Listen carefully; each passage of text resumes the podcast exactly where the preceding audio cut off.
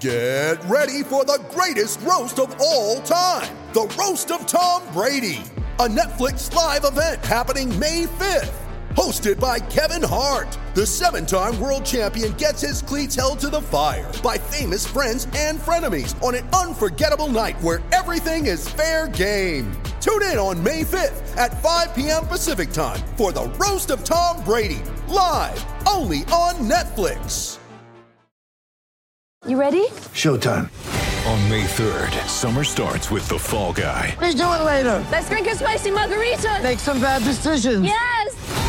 Audiences are falling in love with the most entertaining film of the year. Fall guy. Fall guy. Fall guy. That's what the poster said. See Ryan Gosling and Emily Blunt in the movie critics say exists to make you happy. Trying to make it out? Nope. Because I don't either. It's not what I'm into right now. What are you into? Talking. Yeah. The Fall Guy. Only in theaters May 3rd. Rated PG-13.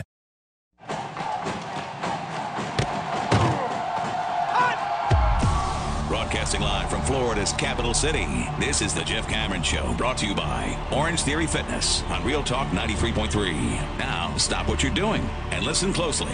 It's time for the Jeff Cameron Show in five, four, three, two, one.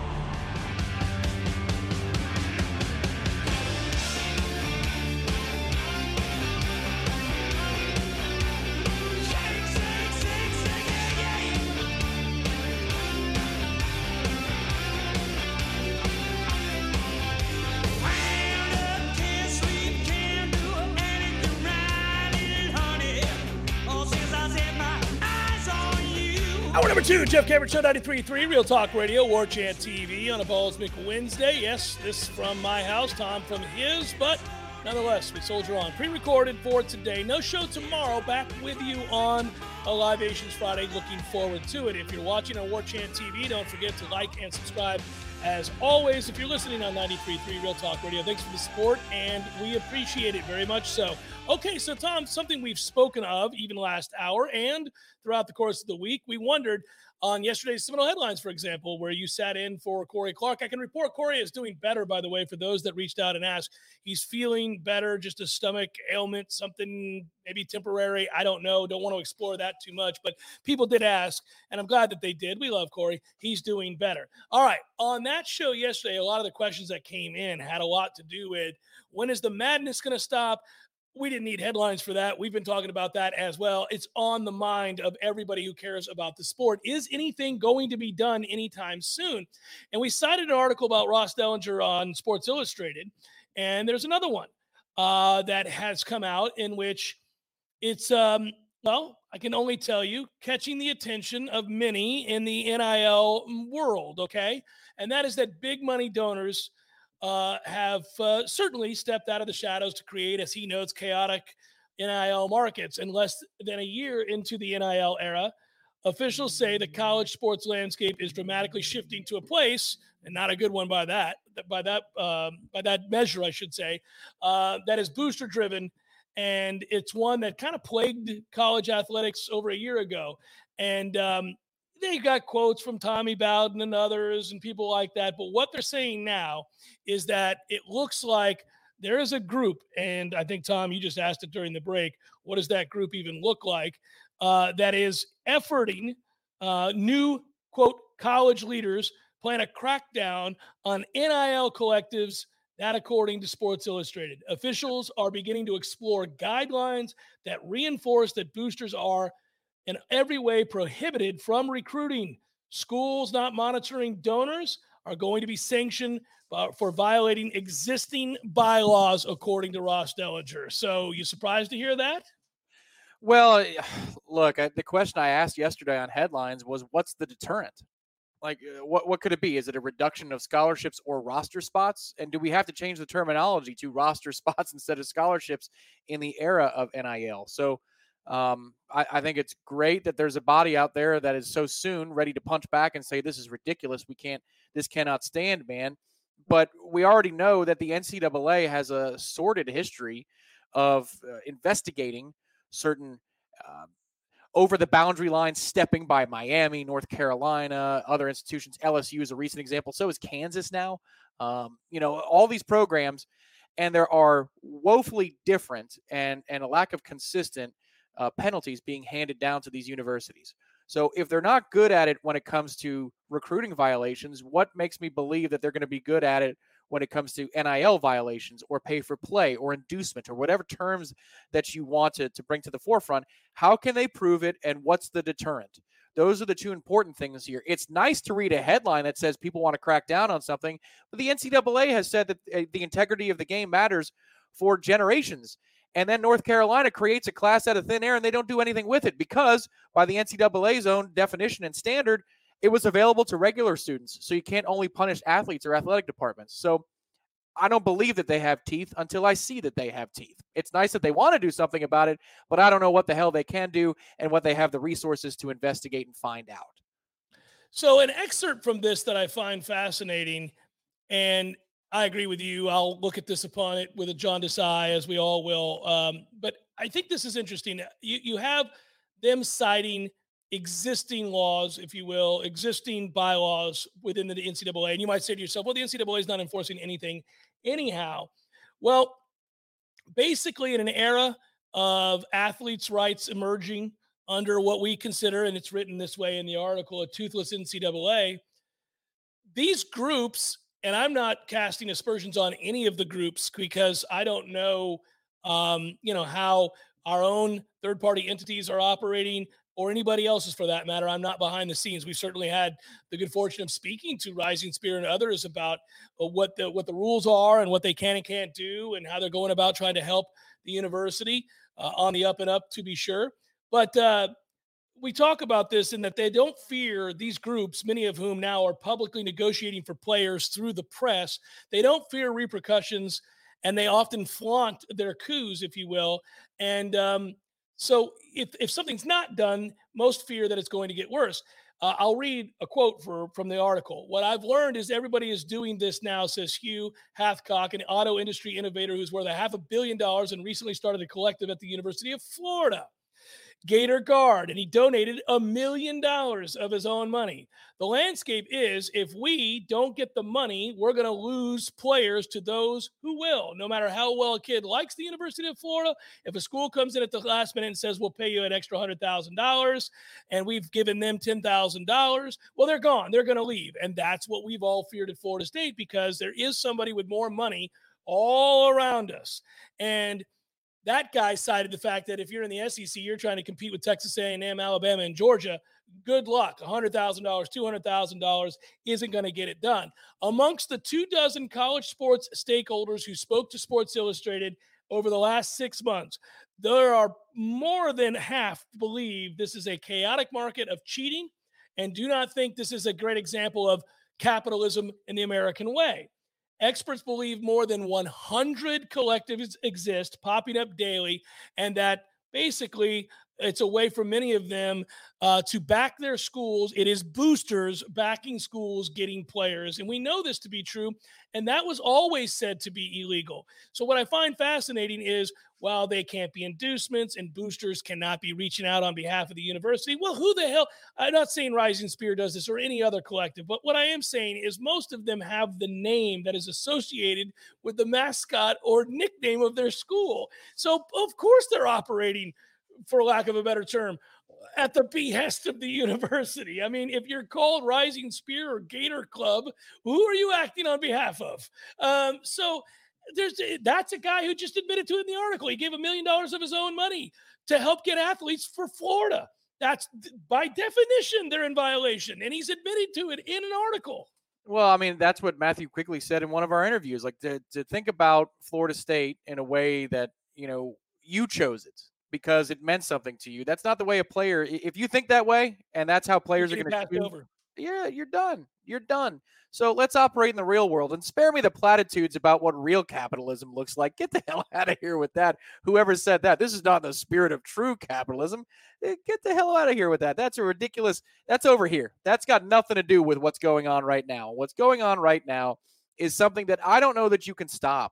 I don't know that you can stop it, even when it comes down to classifying Eh, you know, players as employees and maybe doing away with scholarships or using the hybrid model I've been pushing for 10 years, which is they get to choose before they enter the university structure. You want to be an employee or do you want to be a student?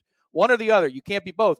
Nothing matters at, at that point. You still make a choice, and a booster still, you know, throws you money under the table like they were doing before NIL was legal. So, I just I don't know how you stop this unless there's some sort of federal fine or and I know it everybody balks at, at regulations especially on the federal level because it adds bureaucracy and more red tape but I think in this instance this is so unregulated that you need some regulations and real penalties to scare people off that they won't act in these kinds of self-interests because if it's a slap on the wrist or they reduce your scholarship count by one or two, uh, like, who cares? Like, what is the deterrent? Is my biggest question when it comes to these types of agencies that are trying to stop NIL pay for play stuff. Well, the big the biggest problem though is again, I think one thing that is most assuredly true is the fact that this is not name, image, likeness.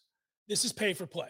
That's what this is. That's all this is. And that was what they were seeking to avoid. And that's not what anybody was for, including those of us that wanted to see the athletes get paid.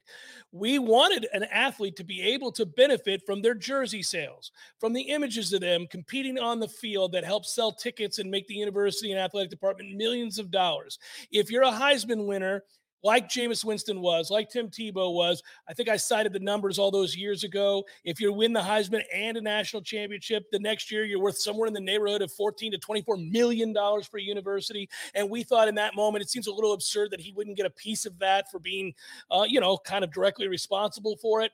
And most people, most fair minded people, kind of said, Yeah, I agree with that. I mean, there are exceptions. There are players who transcend, who are doing things for the university, like make the coaches, athletic department, and university millions of dollars. They ought to be able to get a little bit more than they get now, which is a whole lot of nothing besides books and housing. So, that is where we said, okay, name image likeness makes sense. Yes, if a guy can get out there and make some money off his jersey sale or off of supporting a car lot or whatever, we wanted that. But we didn't want pay for play in the way that it's really kind of worked out now on the heels of okay, name image likeness. We just got to get it back to being name image likeness.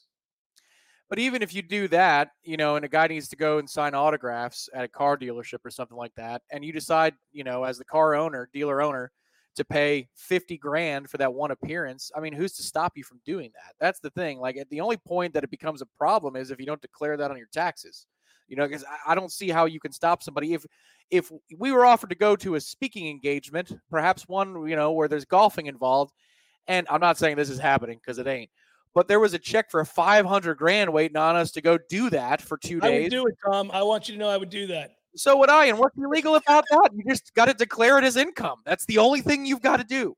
Yep. So I mean, uh, how do you stop it? I, I just I, I don't know. Once that it was allowed for a player to receive beyond the stipend, the full cost of attendance, once you allow that to happen, and they just so happen to choose Southern Cal, like okay, so they go show up at a comic book store near the you know the Chinese theater, and there's a hundred thousand dollars for them. I mean, what can you do about that? I don't know that any NCAA organization or whatever this organization is going to be has any teeth to stop anything about it. They can investigate it all they want, but what are you going to do? Take away scholarships? You need to see the penalties and you have to have the manpower to do these investigations because my guess is you probably need to be in about 25 college markets at once.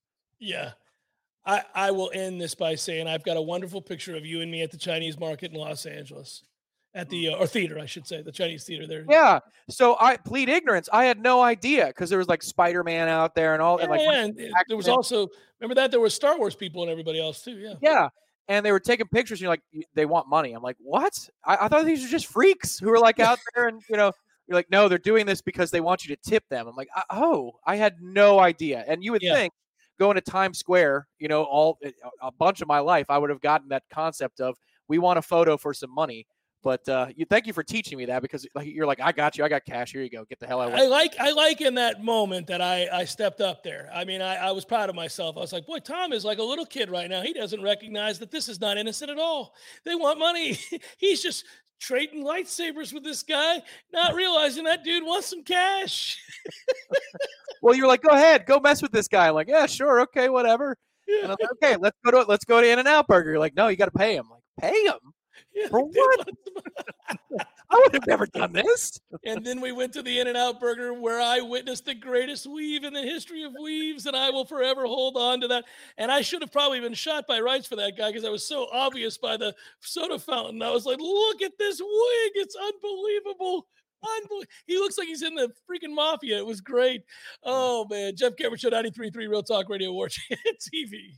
Passion, drive, and patience. The formula for winning championships is also what keeps your ride or die alive. eBay Motors has everything you need to maintain your vehicle and level it up to peak performance superchargers, roof racks, exhaust kits, LED headlights, and more. Whether you're into speed, power, or style, eBay Motors has you covered. With over 122 million parts for your number one ride or die, you'll always find exactly what you're looking for. And with eBay Guaranteed Fit, your part is guaranteed to fit your ride every time or your money back guaranteed. Because with eBay Motors, you're burning rubber, not cash.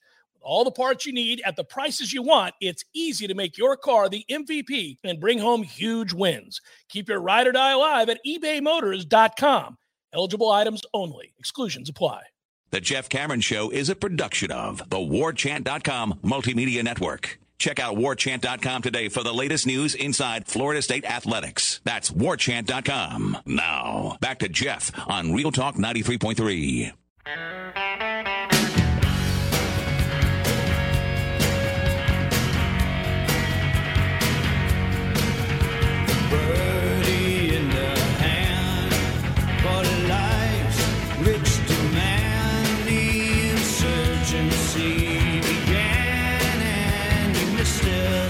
right, since we're going to be absent on Thursday, we could not leave our friends in the lurch. If you look here on the feed that you're watching on War Chant TV, and even if you're just listening on 93.3 Real Talk Radio, we thank you for all of it. All the support is greatly appreciated. You'll see the people that are business partners with us. You can see in the corner where Orange Theory is. You can see Chad and Shannon, my dear friends at the legendary team that is Hamilton Home Loans. Chad and Shannon, obviously uh, partnering up with the Jeff Cameron Show some time ago. You get the very best in home loans from them. Uh, but now it's time to solve for the future. Yay! And there it is up there on the screen, brought to you by ISF of Tallahassee. And I mention our friends at ISF all the time. Maybe you work in state government and you've got ideas, uh, but you don't know how to implement those ideas. And listen, there are a lot of brilliant people that sit around every day thinking of better ways uh, to improve processes and streamline workflows and all that stuff. And uh, they understand the new technology and they they want to do uh, what we all want to do, which is reduce costly inefficiencies and those kinds of things. That's where ISF comes into play. They're here in Tallahassee, but they've worked in 18 states for state and local agencies. They've served millions of citizens across the country, um, 40 years in business, uh, and they do. They help state governments solve the future using strategy, process, and technology. You probably want to know about their clients and their capabilities and their resources. If you want to know all of that, it's transparent right on their website. Go check it out today, isf.com. Read about the many things they've done over this long period of time of solving the future for their constituents and their clients and those who uh, need the consulting services and expertise of ISF. And this is a simple one today. Again, in our absence, we thought we'd have a little fun. This is the easiest and straight to the point of solving for the future. Now, what I would tell you is it's probably not a good idea to uh, to smoke weed and drive fast. I think we all agree with that. Just not a good idea. Alabama and former All American corner, newcomer Alabama, Eli Ricks, I should say, booked on charges of speeding, driving without insurance, and possessing marijuana Sunday evening. He was transferred to he transferred to Alabama from LSU in the offseason. He was arrested by the Mississippi Highway Patrol and booked at 5:15 p.m. So Tom, I'm going to tell you here, if you are a player, Eli Ricks is, and you have to drive in the deep south and in particular into Mississippi, you ought not do so without insurance. You ought not do so at rapid speeds. And you really ought not do so without insurance and rapid speeds while high and in possession of marijuana. I'm going to solve for the future. Don't do any of those things. Don't have the weed in the car. Don't get high and drive fast. Don't drive around, period, much less from Alabama into Mississippi without insurance. And don't do so, well, maybe a little hopped up on goofballs. There you go. I've made it really easy. And you might say, why would you choose such a silly, obvious thing, Jeff? Because once a week on this show, if I wanted to, and I don't because it's old hat by now, this story exists. There is an athlete somewhere dying to jump in his car or her car to be very high while doing so, and then deciding to drive without their lights on, or no license plate, or at great speeds doing both. All the while, windows down, music blaring, high as a kite, wondering how it is they're now in jail. It was so preventable on so many levels, and there have been so many cautionary tales prior to this one. But guess what? I bet you next week I'm going to find another one because it's always happening, always happening. There This you go.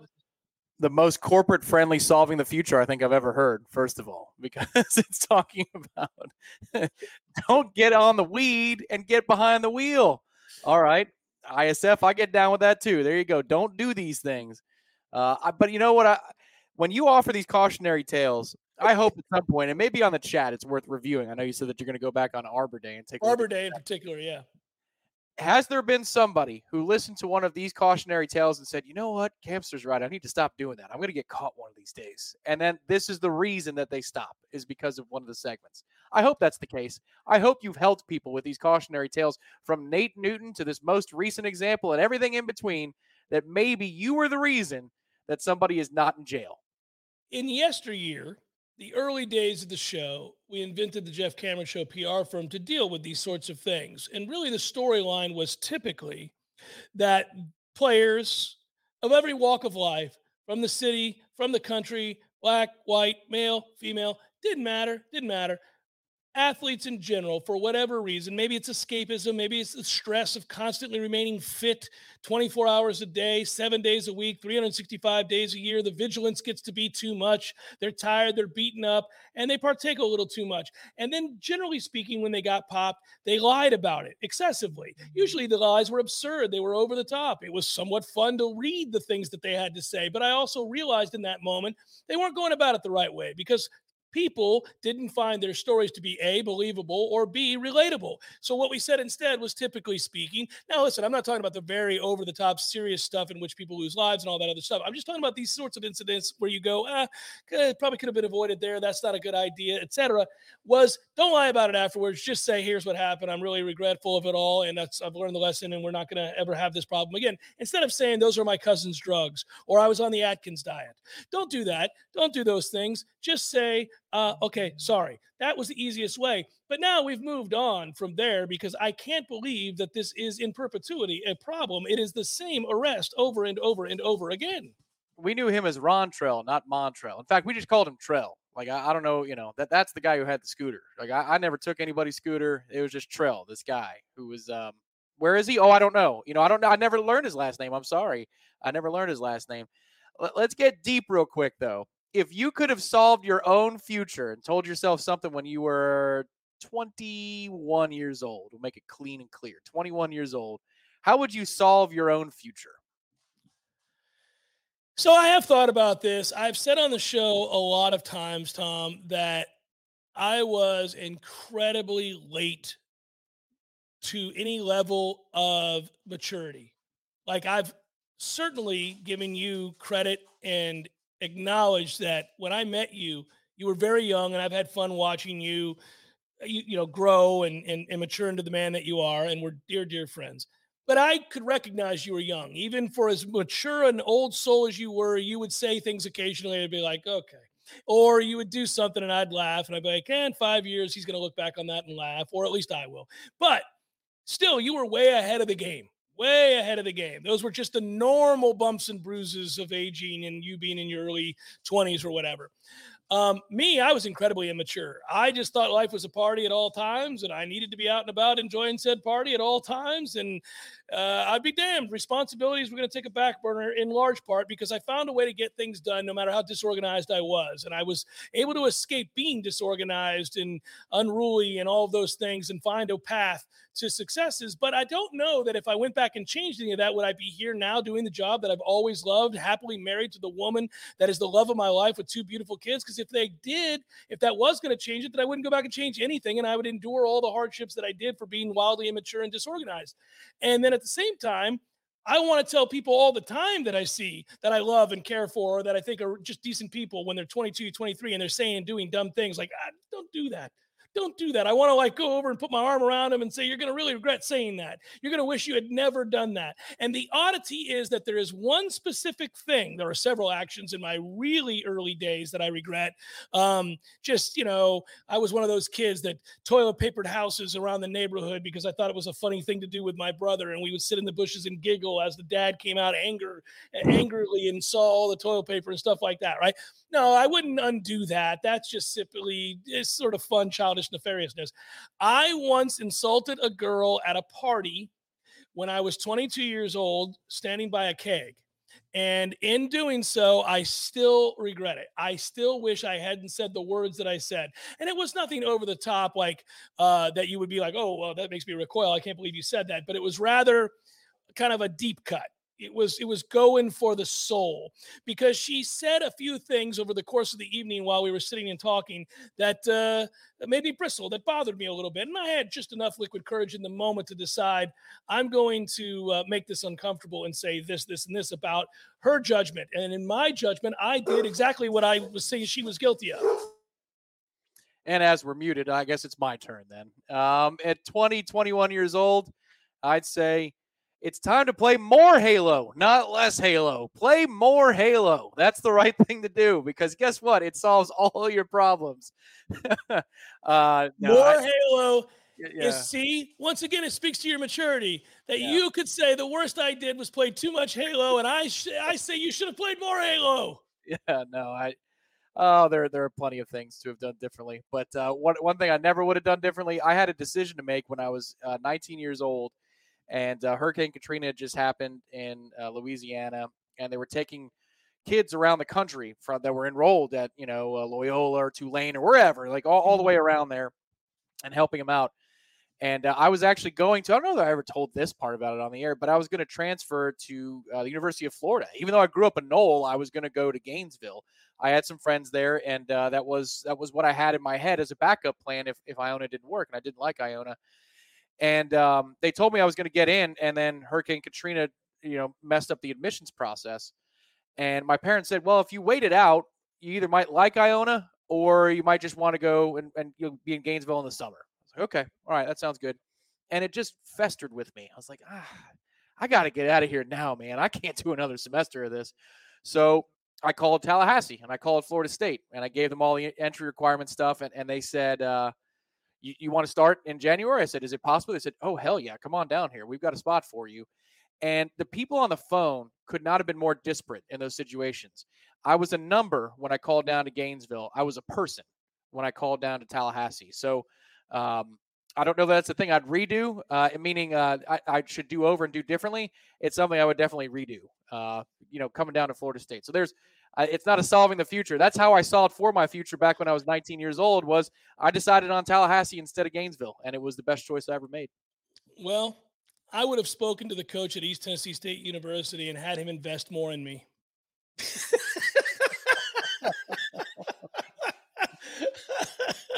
I think we both are happy with the way it ended up for both of us, academically and otherwise. But that said, man, you solved for the future in a good way. Here I was insulting a girl at a cake party. That's cruel and unusual. I did so much stuff that I, I it would kill me to repeat. Uh, the, the one thing I'd say for anybody that ever considers going to Iona College and uh, seeing Rick Pitino, Don't. yeah, don't or have a car because there's no way to get to the city. It's the dumbest thing. Like it's right there and you can't get there. It's just so stupid. But that All right, ISF. That was a, a shoddy solving for the future. Uh, I just thought I would take a very pragmatic, practical approach. It's like, don't go 85 with your lights off if you're doing something silly. Just don't. Just don't. That's ISF solving for the future. It's Jeff Cameron Show, 93.3 Real Talk Radio, War Chant TV. The Jeff Cameron Show is a production of the WarChant.com Multimedia Network. Check out WarChant.com today for the latest news inside Florida State athletics. That's WarChant.com. Now, back to Jeff on Real Talk 93.3.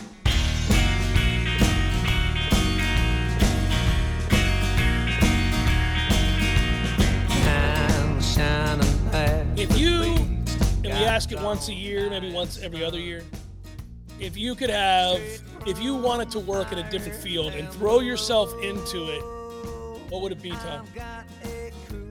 man, you're gonna put me on the spot like that. Well, okay, so I bring it up because they found something cool again, and I always update my people.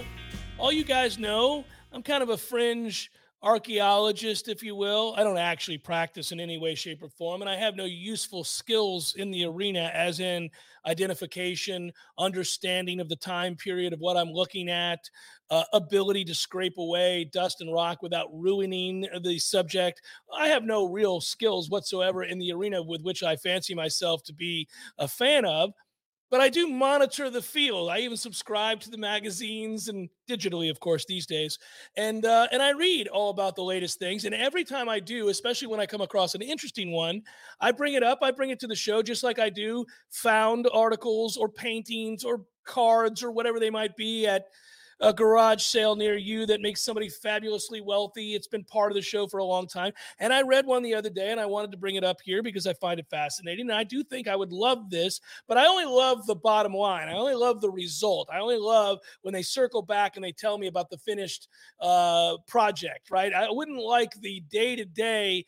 Today, Jeff, you have to get on your knees with this scrub brush and spend the next seven hours in ungodly heat or freezing cold to remove uh, like you know an inch of dust from what we think might be an ancient femur from some poor bastard who met his end to a saber-toothed tiger like yeah i never i wouldn't like that part but i like reading when they finish it all up a year later and somebody else has done all that work and so that's when i bring it up but i i want to see that's what i would throw myself into but i don't think that i would i don't know what that would be I, you know, I'm I'm pretty happy doing what I do right now. So I think it would be Sure. Some variety of this. Like it might be a more anonymous position where it's like your copy editor. All nobody has those anymore though. But I, I would love to in my inbox every morning or each night see 15 pieces of literature that people put together that I just got to edit, fix, and help move along, and then send it on back and get into assembly line stuff. Like that would be the one thing about this career that's difficult is the irregularity of the timing of things. Sure. Like breaking news can happen at any point, and you've got to be ready, uh, especially if it's like your slot of time. But you know, getting into an almost a mindless assembly line that's also in the creative field, that would be fun. I, I'd be okay with that. The backup plan would be maybe be a comp teacher, composition teacher at the English level, uh, early college years or late high school years. We've got so many people who don't understand how to read or write. I mean, you look at like politicians' tweets and you're like, my God, sir, ma'am, how did you even make it out of high school? But apparently that's what's passing these days. So I'd like to improve that. Those would be the two things I'd do. Yeah, well, I had this lament the other day when I was talking to my oldest about his upcoming stint in high school starting in the fall. And then we always talk about higher education. And he has a lot of questions about where you're going next. And I have this, well, you know, this is longstanding. This is not just since uh, Bryce got older and Clark is, you know, going to be in seventh grade and all that. I've been very angry at the direction of education, in particular at the university level, for a very long time because I kind of feel like universities, at least at the undergrad level, have become degree mills. Basically, anybody who gets in is going to pass. You're going to get your degree. So long as you keep those checks coming and they're making that money off of you, you're going to graduate. I promise you, you're going to graduate. They're going to be sure of it. How do I know this? They brag about it on the website, in which they tell you that 89% of the people who get into their school graduate. There was a time not all that long ago where they took great pride in saying, You couldn't cut the mustard. If you fail, you fail. You suck. You're gone. Tough luck. This is college, not high school. Get it together. But they don't do that anymore because they want another semester's check. Followed by another semester's check. So you could be dumb as a brick, as Tom just alluded to, and tweet all kinds of asinine things with incorrect grammar. And it doesn't matter. That's the same sort of thing you did when you did your collegiate papers, and it got you a degree, maybe even with flying colors. So I lament all of that, and I'm still frustrated by it. So I'm glad to know that you would have gone back to help educate. I don't know that I'd say dumb as a brick. just un, unprepared because I don't think people um people prioritize it. You know, I think dumb as a brick is apt, but but I, I I'm, I'm saying at least at least at the undergrad level. But here they are. I won't play this because then we'd get dinged by the copyrights. But here you go. This this is the guy that they are now. The universities. They're Dean Martin. They're Dean Martin from back to school. Did you? Are, is that work your own, Dean Martin? I can't lie to you. Yes, it is. Yes, it is. I'm satisfied. It's one of the it's one of the great lines, and that scene, just the look on his face is so good. I love it. I love and then it. the professor goes, "I'm mortified." He goes, "Well, gee whiz, Phil. The man said it's his work." what do you want from me? Well, gee whiz, Phil. It's such a great line. Okay, so let's circle back to what I was going to say. And that is that archaeologists suspect that the sandal that they discovered recently under the ice in the mountains of Norway is some 1700 years old. And it was worn with fabric, animal skin, fashioned as primitive as a primitive sock basically so this is kind of cool tom get this in the fall of 2019 a hiker was in norway uh, and came across this rather curious thing sticking out of the ice and these days with the ice melting as such we're discovering all kinds of cool things including animals we never knew existed and the bones of creatures that have us confused and of course artifacts from yesteryear to say the least 17 year 100 year old shoes for example in this case a sandal now this guy that was walking was not an archaeologist so he said hey what is that thing sticking out of the ice and uh, I don't know. I don't know what that is. And his partner said, I don't know what that is either, but it looks like it could be important. So they radioed down. They sent GPS cord. Now think about how thorough this son of a gun is. This guy cares deeply. I mean, very deeply. He sent GPS coordinates along with some photos that he took and left it in the ice. And he said, Hey guys, we found this thing up here. It seems like it might be important, but we're going to keep it rolling. We don't want to screw it up. So then the archaeologist at the Espen Finstad of the Secrets of the Ice told Live Science recovery team, there you go.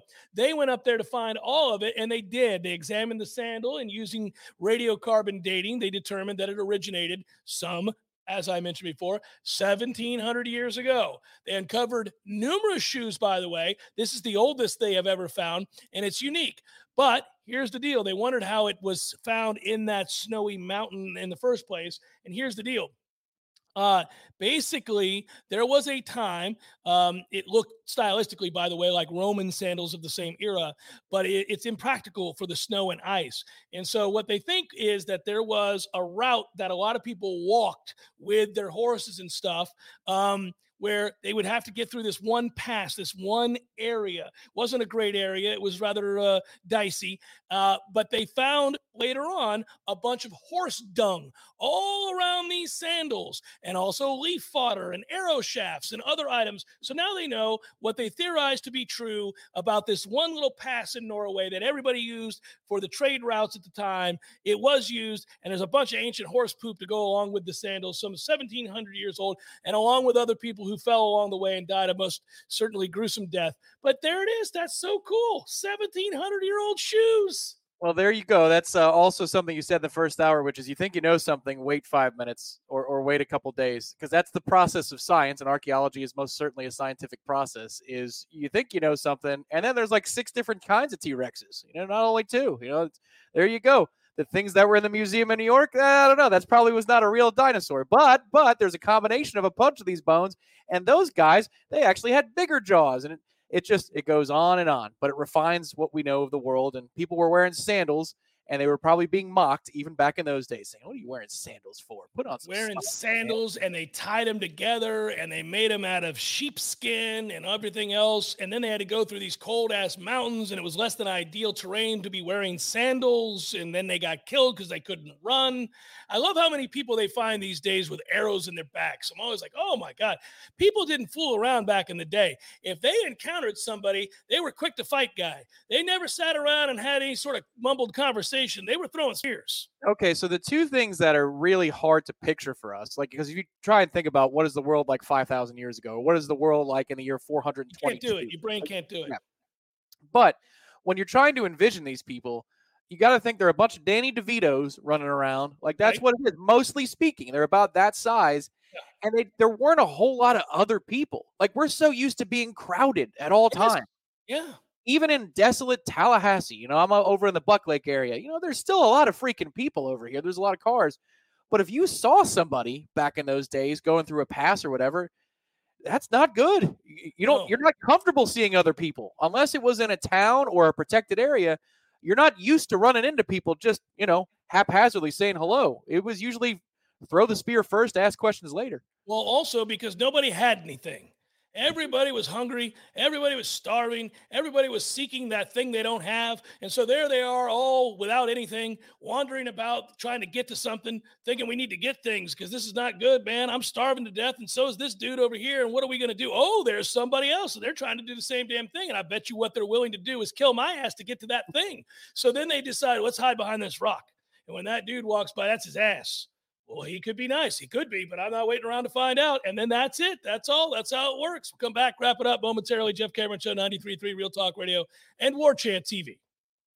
When you need mealtime inspiration, it's worth shopping Kroger, where you'll find over 30,000 mouthwatering choices that excite your inner foodie. And no matter what tasty choice you make, you'll enjoy our everyday low prices, plus extra ways to save, like digital coupons worth over $600 each week. You can also save up to $1 off per gallon at the pump with fuel points. More savings and more inspiring flavors make shopping Kroger worth it every time. Kroger, fresh for everyone. Fuel restrictions apply. The Jeff Cameron Show is a production of the WarChant.com Multimedia Network. Check out WarChant.com today for the latest news inside Florida State athletics. That's WarChant.com. Now, back to Jeff on Real Talk 93.3.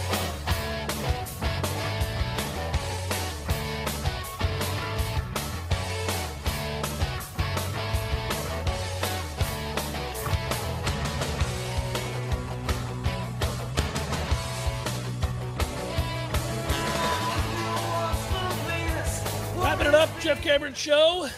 Feels a little bit, at least for us, like a Libations Friday. I'm not going to lie. That pouring salt in the wounds for those that it's not Libations Friday for? It's not. We're back this week. We're back this week. We're just not on tomorrow. We will be back on Friday. So uh, look forward to being back with you then. And hopefully, we're talking about good things. Maybe by then, Tom, we will have learned that uh, Florida State has hit the jackpot, baby. All of a sudden, we've got four offensive linemen, a star wide receiver, and a beast of a Russian that have all said, We're coming to Tallahassee. It's time to whoop that ass. Oh yeah, yeah. We can dream. We can dream. Maybe we could grab one from uh, somewhere in Alabama and take them back with us. That'd be good.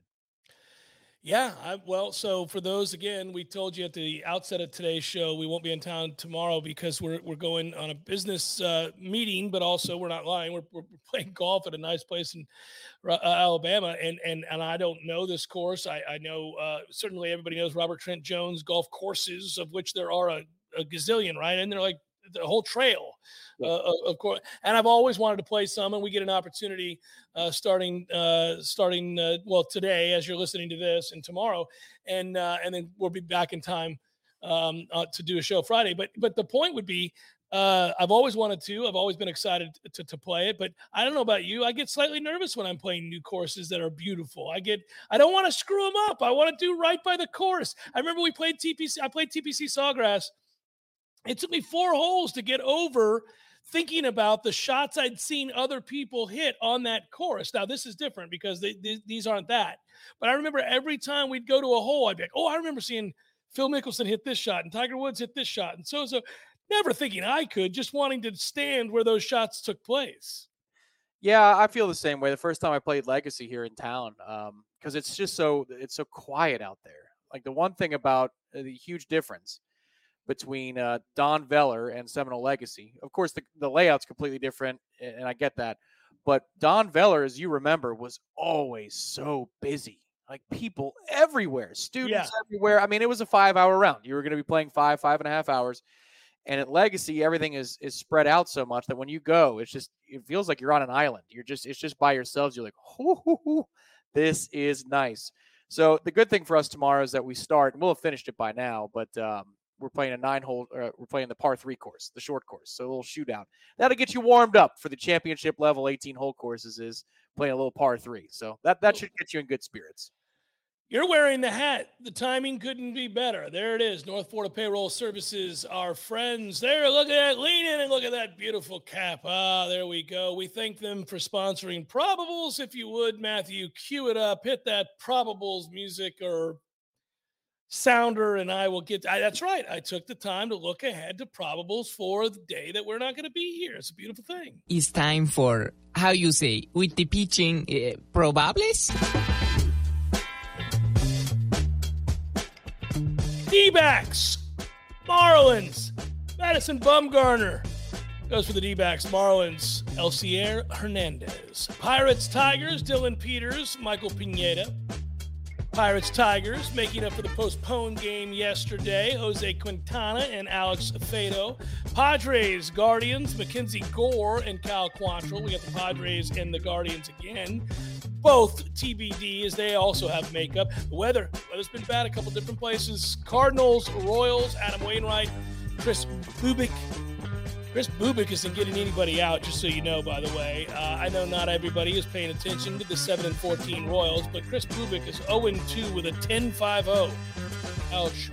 Braves, Mets, Ian Anderson, Tyler Megill. We got Mariners, Strohs, Matt Brash, Justin Verlander, Rays, A's, Corey Kluber, Frankie Montas, Rangers, Phillies, Martin Perez, Zack Wheeler, Twins, Orioles, Dylan Bundy, Kyle Bradish, Yankees, Blue Jays, Nestor Cortes, Yusei Kikuchi, Angels, Red Sox, TBD, and Garrett Whitlock, White Sox, Cubs, Lucas Giolito, and Kyle Hendricks. Full slate, baby. Reds, Brewers, Vladimir Gutierrez, Freddy Peralta, Nats, Rockies, Patrick Corbin, and Austin Gomber. Very quietly, the uh, Rockies uh, are 13 and 9. Uh, Giants, Dodgers, Alex Wood, and TBD. And that is a look at those that shall reside on the bump. There you go. All right. Those are probables. Got any wagers for the upcoming weekend? I do. I looked ahead to that as well. I thought about it. We'll be able to talk about it on Friday, but the tournament gets underway on Thursday, and we're not doing the show on Thursday. So I thought, you know, what should we do here? Should we go look at some uh, particular bets? I like these three guys on your fantasy lineup if you're feeling good. I like Corey Conners at 20 to 1. I like Abraham Ancer at 28 to 1. And I kind of like Cameron Young and Seamus Power both at over 35 to 1. Just saying, sprinkle it into your little fantasy lineups. We're back. Golf tournaments are getting normal again. I didn't know what to do with the tournament last week in Mexico because that's the first time the Mexican Open has occurred. It's already happened, but it's never happened at that particular course. So it was hard to get a feel. And if you jumped on the favorite in Jon Rahm, there was no real value there, and Jon Rahm won. And you want to know how good Jon Rahm is? He won and he didn't play well. That's how good Jon Rahm is. No, he did not play well at all. And uh, there was actually a shot on 18 because I watched the final four or five holes. Since it was a one shot spread, I thought, no, you never know what kind of fireworks might come here. It's it's definitely for Jon Rahm like a situation where it's don't choke rather than go get it. It's like don't Yeah. choke, man. This is you're not playing anybody. And uh, it was Kurt Kitayama. It was on the 18th hole on a little plateau shelf. It's a par five to the left of the bunker, and my man hits it above palm trees 214 yards over the green just in the bunk in the in the bunker he was about two feet away from hitting one of the greatest shots i've ever seen so you never know even in the in these lesser than tournaments you might see some greatness so enjoy it uh, i don't even know where they're playing though if you said it i didn't hear it You Well, know? what I'm telling you is that um, they are uh, Rory McIlroy's in this field. It's a better field. Tony Finau played exceptionally well at the end of last week and went crazy on a birdie fest. If he finds his putting stroke, which is always the case, he could be interesting against this again this week. Abraham Ancer's in this week. Again, he'll play well on this course. So, anyhow, point is you've got better star power this week. Should be a little bit more fun. And I want to give you some guys that maybe you can win a daily fantasy tournament with. All right, that's it. That's all. We're back with you live on Friday. Our thanks to Matthew for helping us out with this, putting together the show. Uh, my thanks to Tommy as always. Good work out of you. Thanks to all of you who watched and or listened. We appreciate you. We'll be back Friday. Have a great day tomorrow, everybody. Peace.